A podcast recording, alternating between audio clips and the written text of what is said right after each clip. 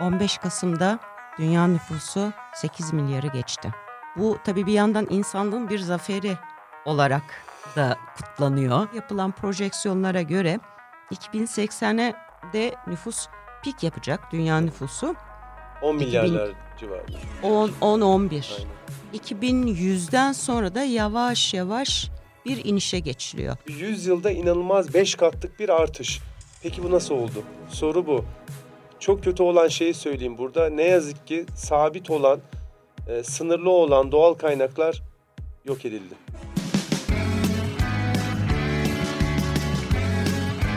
Oku, dinle, izle.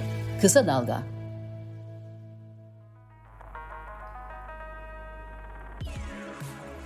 Herkese merhaba, ben Mehve Şevin. Ben Ferdi Akarsu. Yeşil Dalga'da yine sizinle birlikteyiz. Bugün ne konuşacağız? Ee, Ferdi, 15 Kasım'da dünya nüfusu 8 milyarı geçti. Bu tabii bir yandan insanlığın bir zaferi olarak da kutlanıyor. Ee, Değil mi? Tür olarak böyle bir tür olarak canlılara bir zafer göre. yani ama 8 milyar olağanüstü bir rakam. Yani bunun sadece e, 1 milyar insan son 11 yılda katılmış. Ve benim hiç katkım yok. Seni bilemem.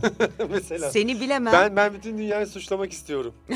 Olur mu? Ama bir dakika insanlar ve e, devletler aslında bir yandan bu meseleyi de çok önemsiyorlar. Çünkü e, nüfusun devamlılığı, insan ırkının devamlılığı üzerinden de bir e, tartışma var. Sürüyor. Çünkü ister istemez bir de tabii şöyle de bir durum ortaya çıkıyor. Yapılan projeksiyonlara göre 2080'e de nüfus pik yapacak dünya nüfusu.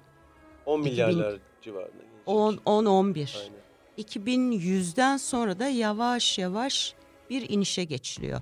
Ama bu arada e, siz bunu niye konuşuyorsunuz? Yeşil dalgayla ne alakası var diyenlere de e, şunu diyeceğiz. Tabii ki bu kadar hızlı bir şekilde bir nüfus artışı olunca e, dünyamız sınırlı. E, gezegen dediğin kaynaklarımız belli. Denizimiz, yeraltı suyumuz vesaire. E, Bu belki de- değirmenin suyu nereden geliyor? Ha değirmenin suyu. ha zaten şu anda mesela bir, bir takım gelişmemiş denen işte Afrika gibi ülkelerde özellikle açlık, e, sağlık hizmetlerine, gıdaya, suya ulaşamama gibi dertler var. Bir yandan da özellikle Afrika'da ve Güneydoğu Asya'da hızla artan bir nüfus söz konusu. Dolayısıyla burada bir problem var. var. Büyük problem var aslında.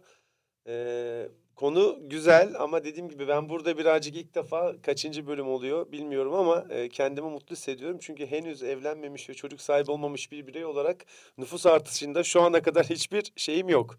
Onu söyleyebilirim. Ee, ne Benim derler? var. Hani, Bir- evet, Benim evet. artı birle Evet, katkım Bu var. sefer ben seni suçlayayım birazcık Evet. istiyorsan olur mu? Devletleri, milletleri birazcık üzerine gelelim. Niye öyle diyorsun? Bize e, iki tane yetmez, bir tane yetmez, üç tane doğuracaksın Evet, deniyor. evet. Niye niye şey yapılıyorum burada lütfen? Evet. Bunu Elon Musk da söylüyor ayrıca bu arada. Onu da söyleyeyim yani. Ha Evet. neden söylüyor? Evet, ya o mesela onun tanımlamasına göre dünyanın en büyük problemlerinden birinin bu nüfus nüfus artış hızındaki azalma ve nüfusun azalması olarak tanımlıyor. Ee, bir iki tane yerde bunu vurguladı. Detaylarına girelim istersen. Bir Girelim. bildikleri mi var? Yoksa öyle bir hariçten gazel mi yine di- dinliyoruz falan önemli. Valla senin dediğin gibi şu konu birincisi şöyle tartışılmaması lazım. O üzücü. Biz böyle gülerek esprilerle falan girdik konuya ama böyle bir insanı meta gibi istatistiklerle açıklanacak bir şeymiş gibi hani böyle doğurdu, üç çocuk yaptı, beş çocuk yapsa daha iyiydi, dünya uçacak. Sonuçta bu tamamıyla bireye yönelik bir karar. Ee, büyük oranda da kadınların etken olduğu bir konu. Dolayısıyla doğurmakla e, ilgili gücü olan en azından insan türü için onu biliyoruz. Ee, kadın olduğu için e, hani bunu kadın meselesi üzerinden de yaklaşmak birincisi gerekiyor. Çünkü zaten çok hassas bir konu. Bir de hakikaten bunu böyle rakamlar, istatistikler şu anda bugün konuşacağız ama içimizde hani dinleyen dinleyicilere söylüyorum kan ağlıyor. Hani öyle de bir konu değil aslında. Bakınca herkesin bireysel olarak karar vereceği, kaç çocuk yaptığı, yapmadığı falan kimsenin de hiçbir devletin de hiçbir siyasinin de teorik olarak hiçbir Elon Musk'ın da diyelim e, karışamayacağı bir konu olması lazım ama günümüzde işte bu büyük sistem, global dünya, küreselleşme deyince böyle bir insan da sanki böyle bir onun parçası gibi hani kötü bir tabirle ve o yüzden birilerinin bizim ne kadar doğurduğumuz, kaç çocuğumuzun olduğu hakkında söz söylemeye hakkı varmış bir duruma getiriyor. Hani bunun üzüntüsünü ben de yaşıyorum. Hani konuya girişi böyle yapayım. Ama günün sonunda biz de biraz rakam konuşacağız. Eğer istersen. Evet konuşalım Ferdi. E, çünkü bu, bunun tam olarak ne anlama geldiğini yani bir yandan evet e, bazı devletlerin hatta işte Elon Musk gibi bir e, karakterin yani Karakter e, karakter yani kendisi. Twitter'da da karakterleri artık ne yapacak onu da merak ediyoruz bu arada. Bilmiyoruz. Sınırlamaları. O, o ayrı bir konu. bu e, bir takım e, yönetenlerin, karar vericilerin aslında daha fazla çocuk demesi. Mesela Çin'de bir dönem tek çocuk uygulaması evet, vardı. Uzun süre. E, değil mi? Uzun Tabii bir süre. uzun. Şu anda mesela Çin e, nüfus düşüyor. Alarm Şimdi, veriyor. Alarm. alarm veriyor. Durma noktasına tabii, yani tabii. E, nüfus artış hızı denen şey. Evet. Aslında Türkiye içinde benzer şeyler Evet. var. Alarm olmasa bile belli bir noktadan sonra e, Oran düşüyor. oran düşüyor. Yani nedir? E, doğuran e, yani ço- çocuk sayısında Evet. azalma mıydı? Aslında birazcık da bunların tabii ki son derece politik meseleler. E, biz birazcık ayırarak bakıyoruz. Sen demin kadından söz açtığın için e, oradan da devam etmek lazım. Aslında bir yandan da e, ekonomik gelişme için özellikle gelişmemiş ülkelerde bu doğum oranlarının e, artması ya da en azından yavaşlamaması gibi bir kaygı var. Yani mesela aslında bir ideolojinin ötesinde bir yerde duruyor. Bu bir. Tabii. E, ikincisi Amerika'da e, bazı eyaletlerde kürtaj Evet. yasağının şimdi çıkması aslında belki Bir biraz- tesadüf mü? bir tesadüf mü diye düşünelim. Yoksa e, büyük resmin parçasını O görelim. kurs nerede veriliyor? Biz onu almak istiyorum ben. Onu büyük söyleyeyim. resim mi? Evet büyük resim gösteren kurslar var bence dünyada. Kesinlikle benim kaçırdığım bir eğitim örgün bir kurs o ve ben onu kaçırdım. Ben onu görmek istiyorum. O nerede veriliyorsa parasını da verip alacağım onu inşallah.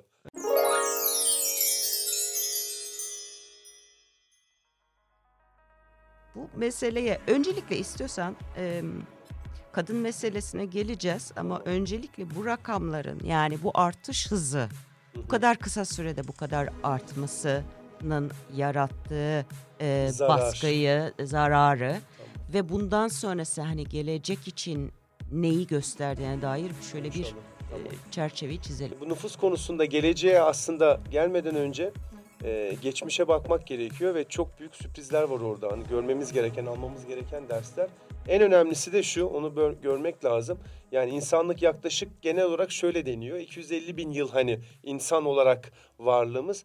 Düşünün ki 250 bin yıldan 1900 yılına kadar nüfus sadece 1.6 milyar oluyor. Yüz binlerce yılda. Ama 1900 yılından şu geldiğimiz zamanda birdenbire 5 katı. 100 yılda yani 250 bin yılda olmayan şey 100 yılda neredeyse 5 katı artıyor. Bu inanılmaz bir şey ve bunun bir nedeni var. Onun en büyük nedenlerinden biri sanayi devrimi. Ki o kadın konusuna oraya geleceğiz.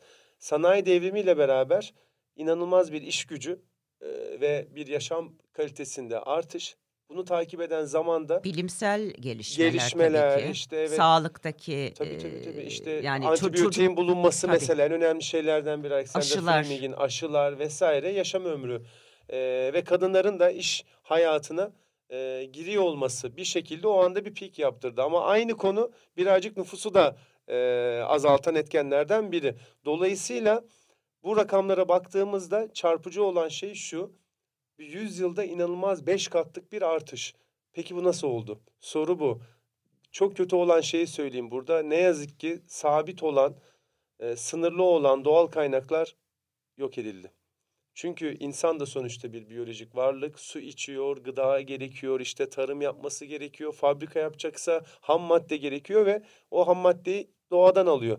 Ve bu kadar büyük bir artışın altında bu kadar da büyük bir aslında yıkım e, ve tüketim yatıyor. Ve bunun temel nedenlerinden biri de bu. Sadece sağlık ve endüstri devrimi olarak bakmamak lazım ve bunun etkilerini özellikle 1900 yıl 1950'li yıllara kadar dünya biraz fark ediyor. Hatta hippie hareketinin de bir ölçüde e, hani e, başlaması nedenlerinden biri de budur. Hani kadın hakları, çevreye duyarlılık vesaire. Sonra tabii 1950'den sonra daha büyük sıçrıyor. O da ayrı bir paradoks. Ee, bakınca e, baby boom denen e, şey Amerika'da evet. ama o özellikle bir de savaş sonrası evet. ve e, bütün bu sanayileşmenin iyice hızlanması vesaire ve bambaşka bir yaşama geçilmesi aslında çok kısa bir zamanda oluyor. Çok kısa zamanda oluyor. Adapte olmak da çok kolay olmadı. Yani biz annelerimizin hani sobalı yani kaloriferin falan olmadığı Zamanı. ya da telefonun olmadığı bir bir şeyden çok hızlı bir yere Hepsini geldik gördük, değil mi? Değil Hepsini ya? gördük Hepsini vallahi. gördük. Ama nereye gidiyor? Sıkıntılı tarafı işte aslında bizim burada Yeşil Dalga'da e, bu programı yapmamızın olayı da bu birazcık. Doğal kaynakların inanılmaz hızlı yok edilmesi. Savaşları da buna koymak lazım. Çünkü nüfus baskısıyla beraber bir işte alan, hakimiyet, teritori falan ve savaşlar e, de devreye giriyor. Bir doğal kaynak itimi ve işte günün sonunda da iklim krizi kapımızı çalıyor. En büyük nedenlerinden biri çok hızlı, inanılmaz doğanın hayatı boyunca görmediği bir hiçbir canlı türünün de böyle bir şeyi görülmemiştir mesela biyolojide de. insanın bu atlayışı.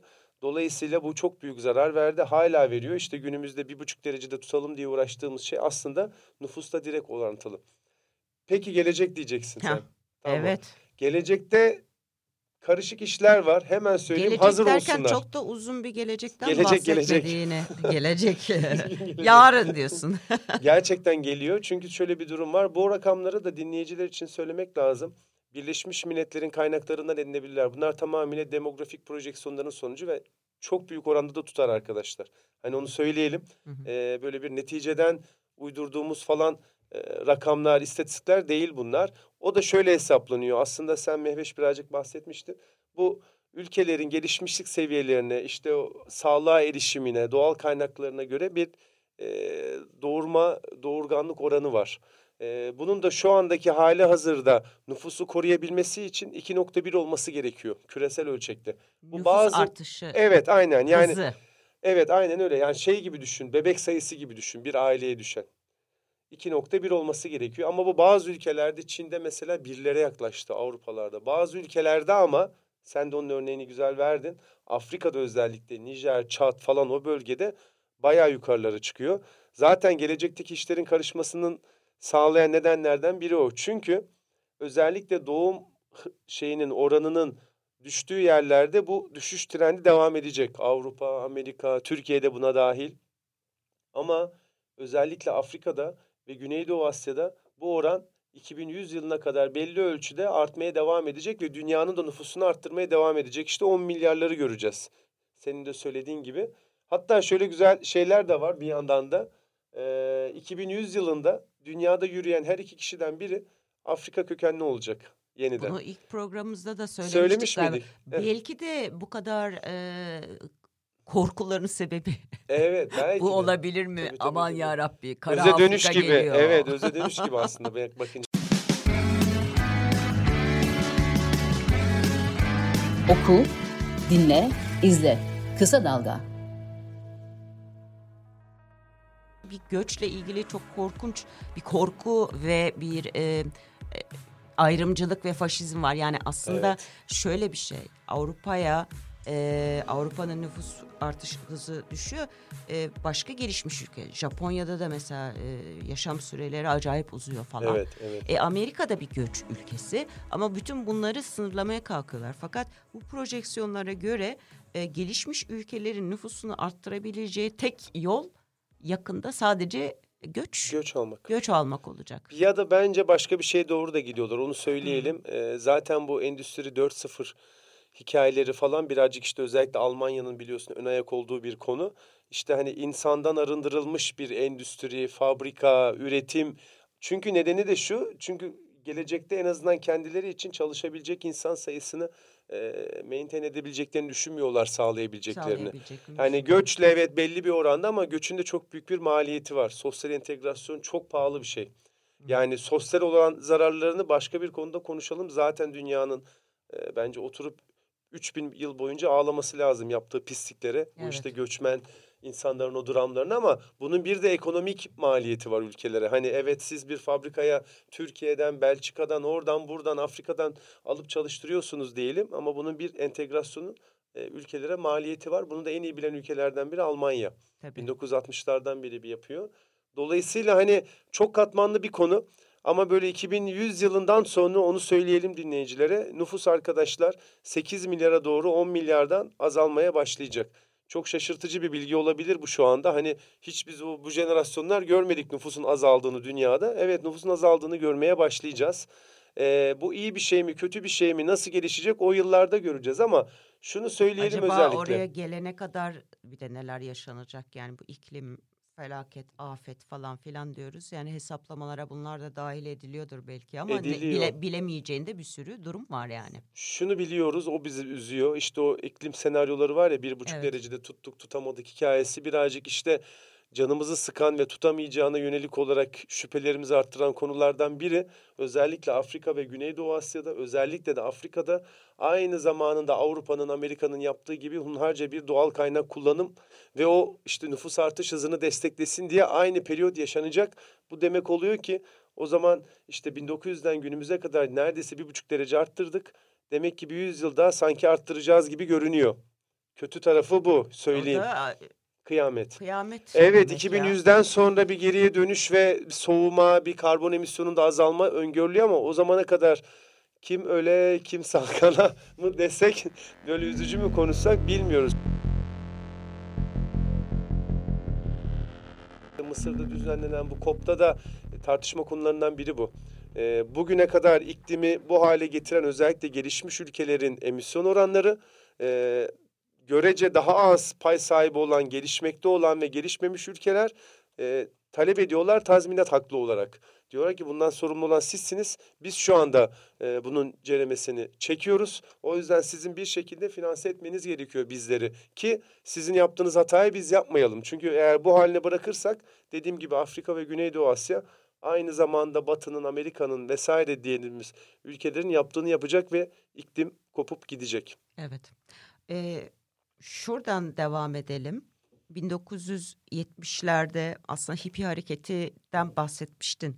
Ee, hippiler sadece dünya barış, kardeşlik falan filan değil. Bir yandan da bir cinsel devrimi Devrim, e, gerçekleştirdiler.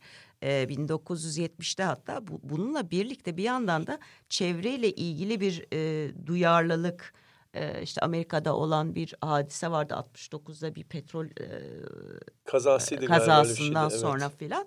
Orada e, yani bunun hakikaten bir zararını özümseyen milyonlarca insan sokaklara dökülmüş o zaman ve hatta 22 Nisan e, o zaman bu zamandır Dü- Dünya Günü e, Evet, işte Earth Earth, Day. Day, e, Dünya Günü diye çevriliyor olarak kutlanıyor. Yani e, bir yandan bu var bir yandan da e, bu cinsel devrimle beraber e, yani kadının benim bedenim benim kararım demesi e, istihdama giderek daha fazla katılması e, gibi durumlar Ki var. öyle olması gerekiyor. olması gerekiyor E, ki gelişmiş Üretim, ülkelerin çoğunda bu zaten oldu. Yani sadece vitrin ya da e, sadece e, mavi yakalılar e, anlamında değil pek çok alanında kadınların daha fazla istihdama katılmasının e, faydaları da Tabii, görüldü. tabii. Ama şeyin diğer tarafı e, madalyonun diğer tarafında kadınlar da istihdama giderek daha fazla bir şekilde dahil olduğu zaman ne oluyor? Doğum e, Oranları düşüyor, oranları çocuk sayısı düşüyor. düşüyor. Şimdi e, Türkiye'de hatta Türkiye parantezi de açalım. Kadınların istihdama girmesi konusunda ciddi sıkıntılar var. Hatta bir geriye düşüş var. E, bunu her yıl zaten bir takım istatistikler de yayınlanıyor. Tabii. E, hem öyle hem de doğum hızında da bir e, düşüş var. Ama yani ekonomiyi, gelişmeyi devamlı hani erkeklerin çalışması uzun süreler yani geçici işler, tarım işleri, e, ev işleri falan bunlar da e, şeyden sayılmadığı için kadınların hali Evet. hazırda çalıştığı. E, ama kadınların daha fazla sisteme eklemlenmesi lazım ki istihdam olarak da ve özgürlükler anlamında da. Bunun da aslında bazı çatışmalarını görüyoruz. Var. Yani Türkiye'deki çatışmanın e, Türkiye'de biraz ideolojik de bir tarafı ideolojik var. bir tarafı Birazcık var. iş gücüyle alakalı senin anlattığın durum var. Çünkü kadın iş hayatına girdiği zaman hani evet bu bütün dünyada bilinen bir şey. Ee, Bu ülkede ne kadar bu oran fazlaysa çocuk e, oranı da düşüyor. E, bu kötü ya da iyi bir şey de, de- denemez aslında. Tek ne taraftan bakıldığına bağlı. Hani en başında söylediğim şey etik bir şey sonuçta günün sonunda. Ve e, bir birey olarak yaklaşılması gerekiyor. Ülkelerin garip tutumları var bu konuda. Ya onu söylemek lazım. Bir de şu önemli e, Mehveş yani gelişimin önüne ket vurulamıyor. Evet durdurabiliyorsunuz 10 yıl 30 yıl yavaşlatabiliyorsunuz ama günün sonunda gideceği yere gidiyor. Zaten o gideceği yere gittiği için biz bu istatistikleri biliyoruz ve projeksiyonları görebiliyoruz. Yani Türkiye'de Amerika'da ne kadar da diretse örnek veriyorum o günün sonunda o gideceğini gidiyor su yolunu buluyor ve bu iyi tarafa doğru gidiyor. Bireyin özgürlüklerine doğru gidiyor. Bu biraz yavaş olabiliyor. İstediğimiz ölçüde olmuyor. Üzülüyoruz. İşte İstanbul Sözleşmesi diyoruz. Amerika'da Evet. işte kürtaj örneğini sen verdin. Ee, ama günün sonunda durulmuyor. Yani o bir yön var. Ee, bu zamanın oku gibi yani. O tarafa doğru gidiyor, gidecek. Bunun gidiyor olması bir yandan bu anlamda bizim için iyi. Hani kadın hakları, bireysel haklar, çocuk hakları bir de çocuk işçi olayı var. Yani o Çocuk da ayrı bir hakları, konu. Tabii canım. Onu bir konuşmak lazım. O da ayrı bir bence programın konusu ama bir yandan da bu gidişin bir e, bedeli de var doğaya. Zaten bütün hikaye, bütün amaç o. Böyle bir e, olumlu yönde gidişi dünya ülkeler sergilesin ki böyle işte gelişmiş ülke olunuyor. Hani Birleşmiş Milletler'in tabirine göre konuşalım. Ama bugüne kadar bu gelişmişliğin içinde çevre çok yoktu. Sen yeter ki geliş doğa nasıl olsa var, sıkıntı yok bakılıyordu. BM tarafından bile ülkeler tarafından. Şimdi artık biz diyoruz ki evet gelişme yönünde gidelim.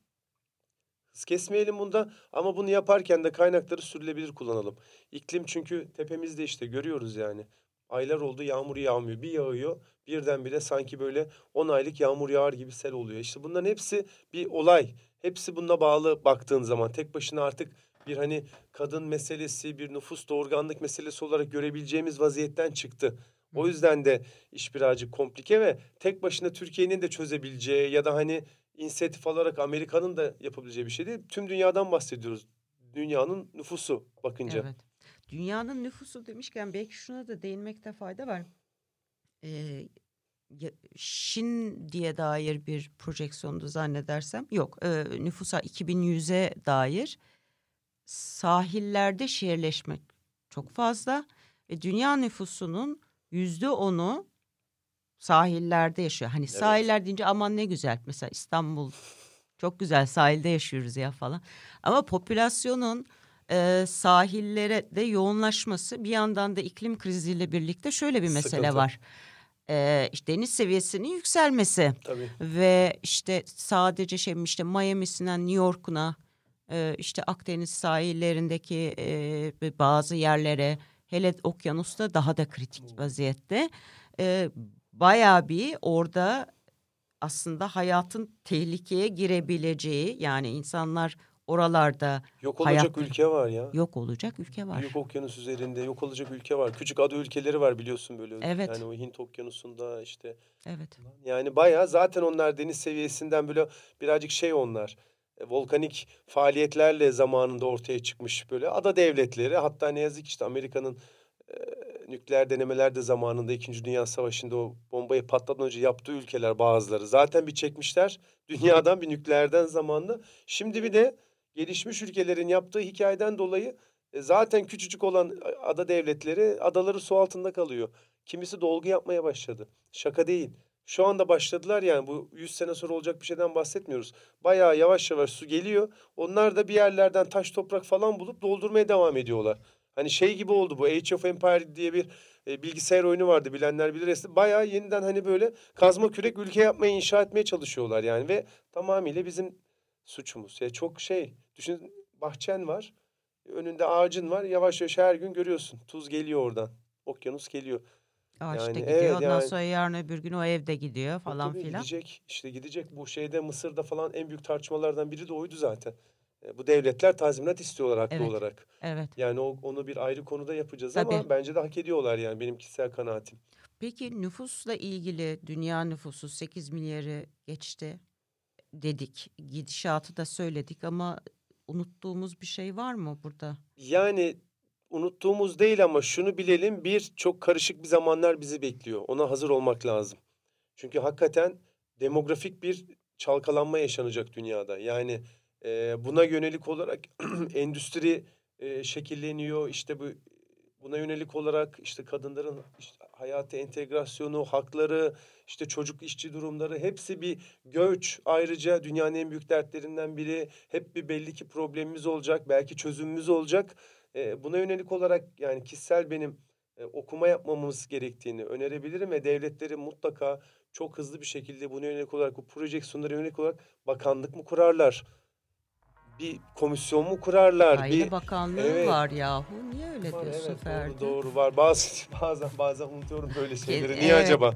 Ee, onların da en büyük şeyi, hedefi e, ailelerin parçalanmaması, boşanmaların olmaması, e, daha fazla çocukla birlikte mutlu bir aile e, tahayyülü. Keşke öyle olsa. Evet işte Yani rakamlar keşke- söylüyor öyle olmayacak ne yazık ki. onu Öyle olmuyor yani. O iş öyle değil yani. Evet. O zaman şimdi burada noktalayalım. Bir başka Yeşil Dalga'da buluşmak üzere diyelim. Görüşmek üzere dalgayı yakalayın. Oku, dinle, izle. Kısa Dalga.